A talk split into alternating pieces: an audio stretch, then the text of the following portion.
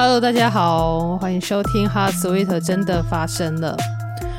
我刚刚其实没有按到录音键，然后讲了一两句话之后，幸好有及时的再回来看一下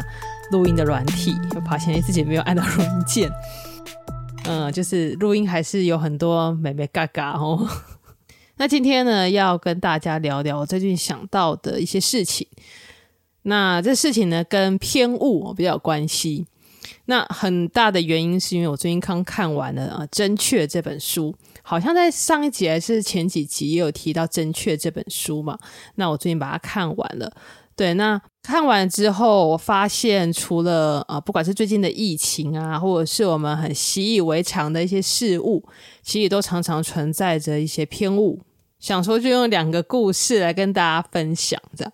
一个是。嗯，其实，在这个真确那一本书当中，有一章提到了非洲，对，然后提到非洲的那一章在讲宿命型的直觉偏误。那不知道大家想到非洲，大概会想到什么呢？可能很多人第一第一个想法会觉得非洲普遍的国家都很贫穷，然后也是所谓的一些可能还在开发中的国家，或者是呃一些比较赤贫的区域这样子。事实上啊，哈，事实上非洲很大嘛，对，那并非所有的国家都是落后的，落后于其他国家的哦。比如说，大家在电影上可能常看到摩洛哥或者是什么突尼西亚哦，对，那这些国家他们呃，在事实上他们的平均寿命呢是高于全球平均的，对。那像一些啊非洲国家。也在呃过去几年，就是逐渐的脱离殖民这样，对，然后他们的教育啦，或者是医疗啊，甚至是呃公共卫生啊、公卫啊这些基础建设，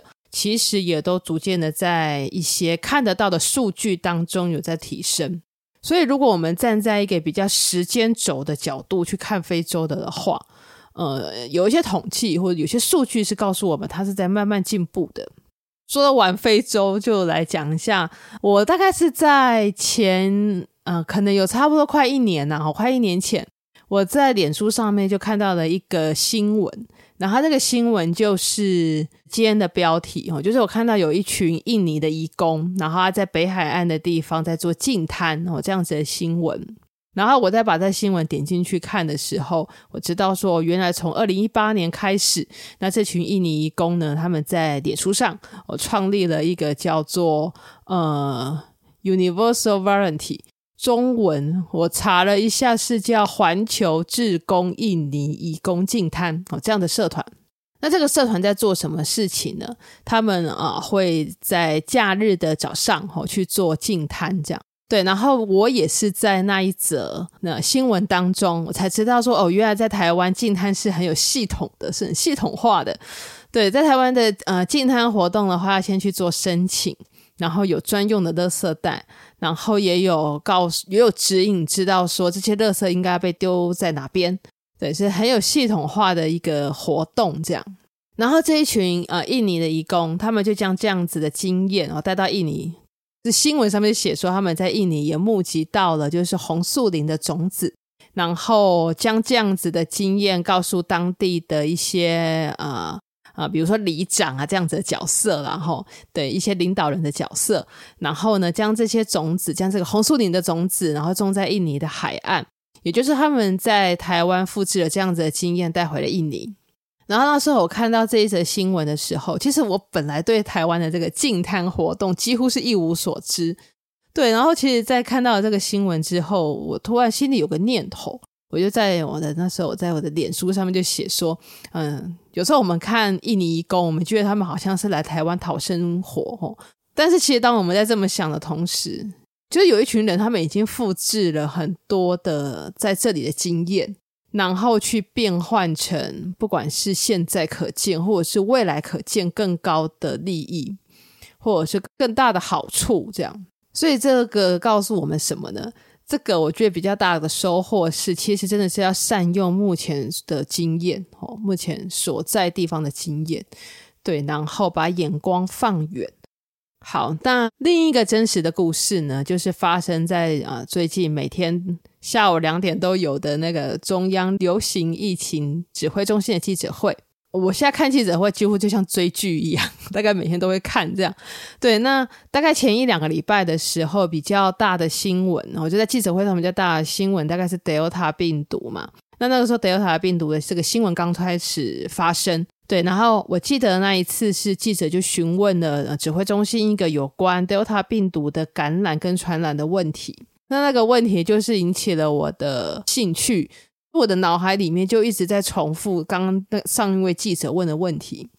对。然后当我我是觉得应该没有很久了，可是当我回过神来的时候，其实指挥中心已经在回答下一个记者的问题，我就很自然的把下一个记者的提问的答案套到上一个记者刚刚在问那个 Delta 病毒感染的问题，对。然后我就越想越不对，然后也没有去，我也没去深究，然后我就想说，哎，指挥中心这样回答，应该就是这样子吧。就觉得，诶，好像这个解答不太符，这个回答啦，哈，好像不太符合目前我们的政策，这样，嗯，一直到最近，大概前两三天吧，对，前两三天的时候，我又想起这件事情，对，然后幸好我还记得我是礼拜几开的记者会，这样，对，然后我就又回去看回放，我就看我到底是不是哪里看错了，或者是弄错了，这样，对，那我才发觉自己有个很严重的偏误，因为当时的那两个问题哦。除了描述的人数，人数这几个人啊，哈，那个描述是一样的以外，那他其实问的内容是完全不一样的内容，然后问的对象其实也是完全不一样的对象，对，也就是说呢，我也是因为我的脑海里面还在思考啊上一个提问啊上一件事情，结果我就直接把下一个问题的解答套上去使用了，然后我自己也没发现，对，然后这就是一个很严重的误差嘛。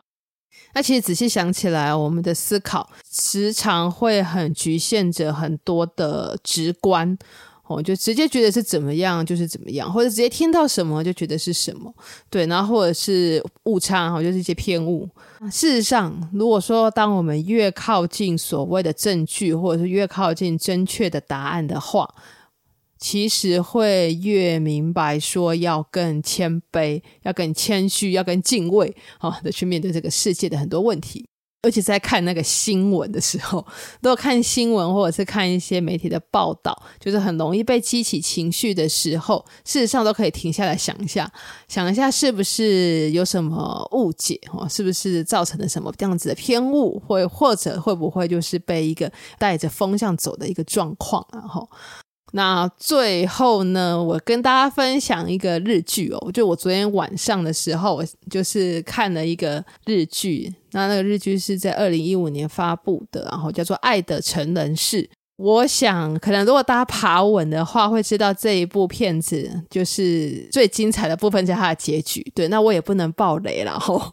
那我觉得应该是很少人会猜到这样子的结局，这部片子的结局。但我觉得这部片呢，在我看完了之后，我发现这部片就是很自然的在反映，当我们在看一个所谓的故事的时候，或者看一个新闻的时候，很容易就是保有的一种偏误，这样也很容易跟着风向走的一个状况，的。对，那这部片也推荐给大家。啊，拍的不会非常难懂啦，但是就是一个很容易。很容易让观众 会有到最后结局的时候才恍然大悟的那种，就发现哦，原来自己就是一直在被带着走的一个状况，这样。对，那我我是觉得这部片是给我另外一个这个层次的算是想法啦。哈。好，那我们今天就分享到这里。那一样啊，希望这集不会太晚让大家听到，这样。OK，好，那我们就下一集《Hot Sweet》真的发生了啊，空中再见喽，大家晚安，拜拜。